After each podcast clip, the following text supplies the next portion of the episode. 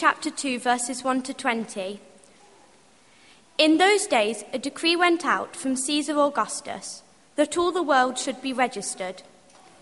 This was the first registration when Quirinius was governor of Syria. And all went to be registered, each to his own town. And Joseph also went up from Galilee, from the town of Nazareth, to Judea, to the city of David, which is called Bethlehem, because he was of the house and lineage of David, to be registered with Mary his betrothed, who was with child. And while they were there, the time came for her to give birth. And she gave birth to her firstborn son, and wrapped him in swaddling cloths, and laid him in a manger, because there was no place for them in the inn. And in the same region there were shepherds out in the field, keeping watch over their flock by night. And an angel of the Lord appeared to them, and the glory of the Lord shone around them, and they were filled with fear. And the angel said to them, Fear not, for I, behold, I bring you good news of great joy that will be for all the people. For unto you is born this day in the city of David a Saviour, who is Christ the Lord. And this will be a sign for you. You will find a baby wrapped in swaddling cloths and lying in a manger. And suddenly there was with the angel a multitude of the heavenly host, praising God and saying, Glory to God in the highest, and on earth peace among those with whom he is pleased. When the angels went away from them into heaven, the shepherds said to one another, Let us go over to Bethlehem and see this thing that has happened, which the Lord has made known to us. And they went with haste and found Mary and Joseph and the baby lying in a manger. And when they saw it, they made known the saying that had been told them concerning this child. And all who heard it wondered at what the shepherds told them. But Mary treasured up all these things and pondering them in her heart. And the shepherds returned, glorifying and praising God for all they had heard and seen, as it had been told them. Let me add my welcome to Ben's. My name is Simon Dowdy. I'm the minister of Grace Church Dulwich, and we're delighted you're here for our Christingle carol service. I realise you may not have a clue what I look like, but uh, hopefully you can hear me. Now, over the last few months, the issue of fake news has hit the media. Both Facebook and Google have been under fire after several widely read stories in their websites turned out to be fakes. Along that is with the suggestion that fake news may well have influenced the outcome of the US election. Apparently, the top fake election stories were shared more widely on social media than the, tro- than the top real election stories. Meanwhile, the Oxford Dictionary has named post truth its word of the year. The term describes circumstances in which facts are less important to people than stories which simply appeal, appeal to their emotions, even though they may be incorrect. In other words, if it feels right, or if something says what I feel uh, comfortable with, then that is more important than whether it is true. So I want to ask the question this afternoon is Christmas simply another fake news story? Is it another post truth concept? In other words, something people believe not because it's true, but just because it happens to, to feel right. It fits in with people's worldview. So, what we're going to do is we're going to look at that reading from Luke's Gospel. It's been printed on the uh, service sheet, I think it's up on the screen. And we're going to try and understand together this afternoon what was really going on when Jesus Christ was born. After all, I take it that's one of the reasons we're here. Great to sing carols, but good as well, isn't it, to be reminded of what it is that lies at the very heart of that first Christmas. I want us to notice, first of all, that Christmas is real news, not fake news. Real news, not fake news. You may know that Luke, who, who wrote Luke's, Luke's Gospel, is generally regarded as an excellent historian. He tells us he's put together a carefully ordered account. He's using eyewitness evidence. That reading uh, begins with uh, the birth of Jesus at the time when Caesar Augustus was the Roman emperor, when Quirinius was the governor of Syria. As you read through Luke's gospel, you find that all his facts about the important people of the day, people like Caiaphas the high priest, John the Baptist, Herod the king, Pontius Pilate, and so on, they are all confirmed by the historians of the day, people like Philo, Josephus, and Tacitus. In other words, what Luke is telling us is that these events really happened. He goes to great lengths to ensure that what he wrote in his gospel is true. He begins by saying the very reason he's writing his gospel is to give us certainty and confidence about who Jesus is and why he came. His is the language of history, certainty, eyewitness accounts. Now, there are, of course, aren't there, plenty of myths surrounding Christmas. Luke makes no mention of an innkeeper or a stable or even animals. And I take it if anyone is here and you've, you've, had responsibility for organising a school nativity or something like that, then that's bad news, simply because you don't have enough parts to go round.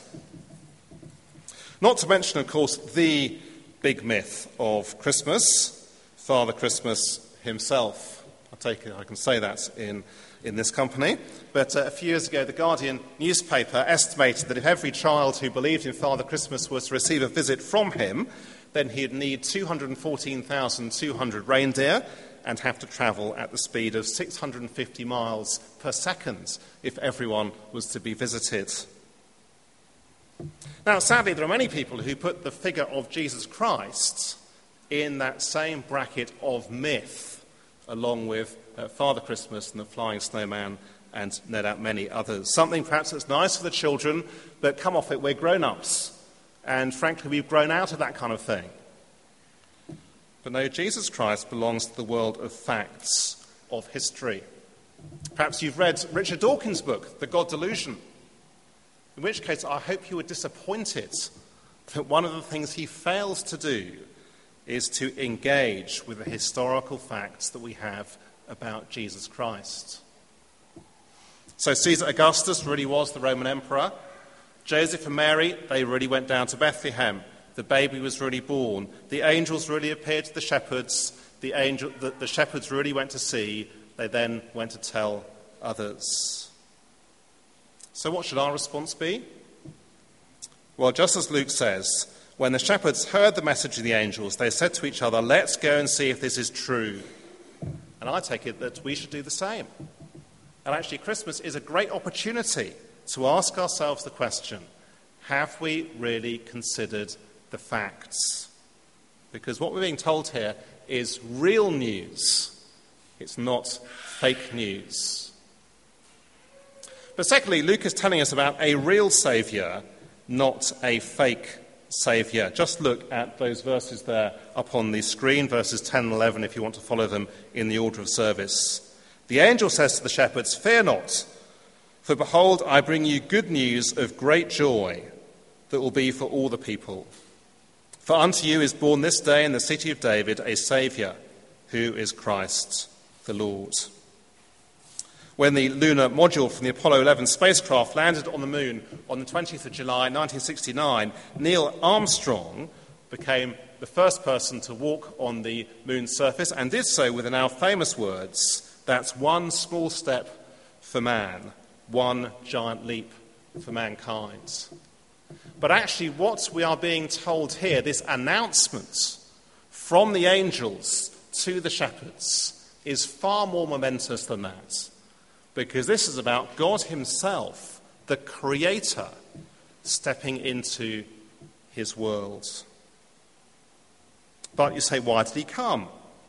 Well, again, you'll see in the words of the angel, He was born a Saviour, a rescuer.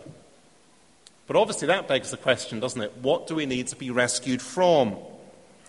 And the Bible's answer is sin, by which the Bible does not mean simply all those things which appear on the front page of the tabloid newspapers.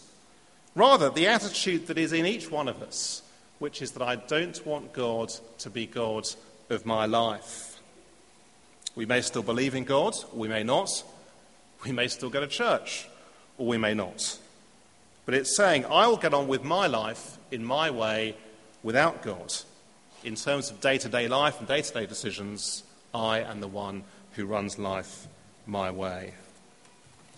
And of course, the way in which our secular culture celebrates Christmas is a brilliant illustration of that, isn't it? The whole focus on presents, on decorations, on food and drink, on, on friends and family, watching lots of telly, and then rushing off to the sales both beforehand and afterwards. While the Saviour who is born, Christ who is the Lord, hardly gets a look in. The problem of what the Bible calls sin. But I've said that Christmas is about the birth of a real Saviour and not a fake Saviour, because throughout history, mankind has looked to human saviours, human solutions to the problems of the world. Indeed, Caesar Augustus himself, along with other Roman emperors, was referred to in the propaganda of the Roman Empire of the day as a saviour. But history shows the failure of those saviours. Just think of the last hundred years. In 1920, the League of Nations was set up to save the world from future global conflicts. It failed. The United Nations has scarcely been more successful, set up in 1946. In 1964, Julian Huxley wrote an essay, The New Divinity, arguing that human potential uh, represented the greatest resource for solving the world's problems. In 1973, the Humanist Manifesto appealed to technology as the new saviour. As someone who grew up in the 1980s, it was free market economics. In the 1990s, it was the spread of democracy. In the 2000s, it was globalization.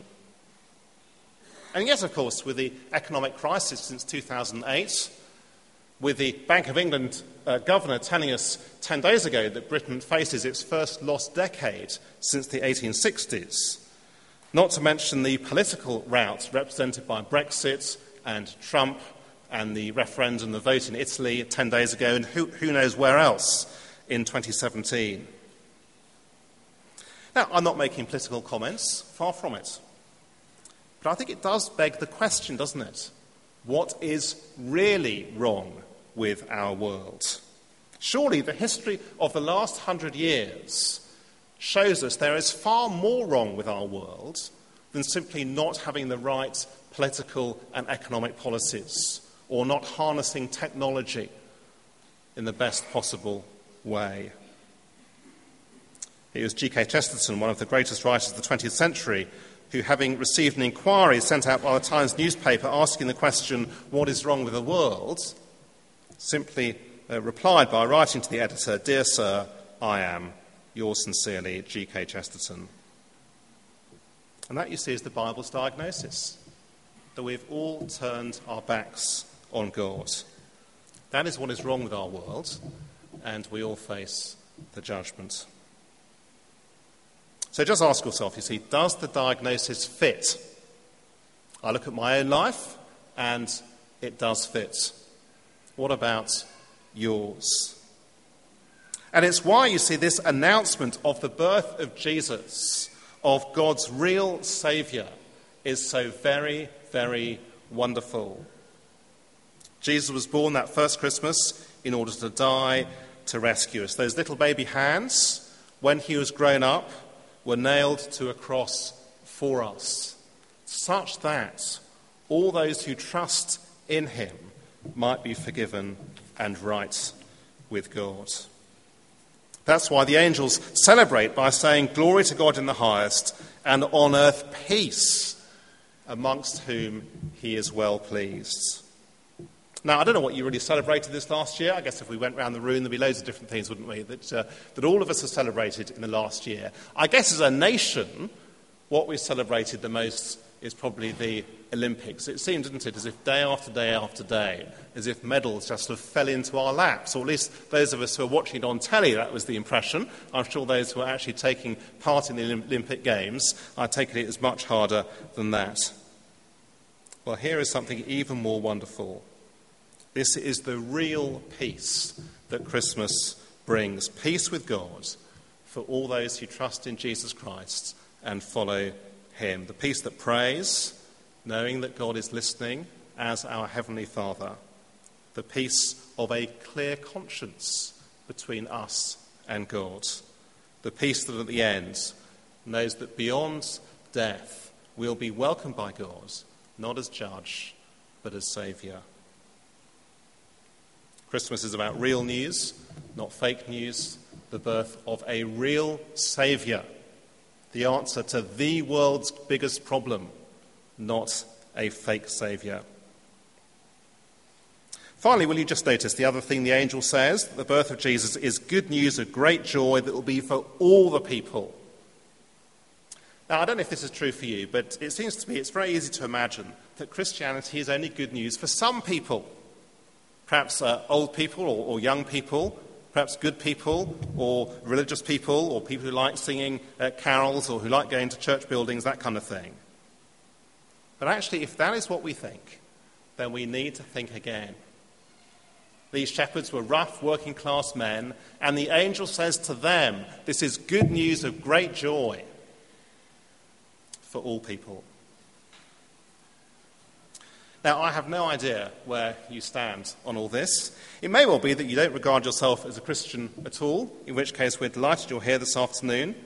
But can I encourage you not to dismiss the events of that first Christmas as fake news? Not to respond to it as post truth. This doesn't fit my worldview, I find it challenging, so I'm just going to leave it on one side. We're running a course in the new year called Christianity Explored. There are details of that course just on the tear off slip on the side of the service sheet. There is a course which is run by churches up and down the country. It's a great way, if you've never done so, of investing, investigating the facts of Jesus Christ and doing so as a consenting adult, so to speak. There's a tear off slip and a tick box which you can tick. And if a course isn't your thing, then there's also a box you can tick if you'd appreciate uh, to investigate a guided reading through a gospel, which is something which many have appreciated. And there's a, there's a box just at the back by the door for those tear off slips. It may, of course, be that you're here this afternoon and you would consider yourself to be a Christian. But perhaps if you're honest, things are all a little bit hazy. Perhaps as you hear about the certainty that Luke writes to give, you're thinking to yourself, I would love to be sure I would love to have that kind of certainty. Well, in which case, that Christianity Explore course or the, the guided read through would be a great thing to do in the new year. And as for those who do know the certainty of Jesus as Saviour, then I wish you a very Jesus centered Christmas.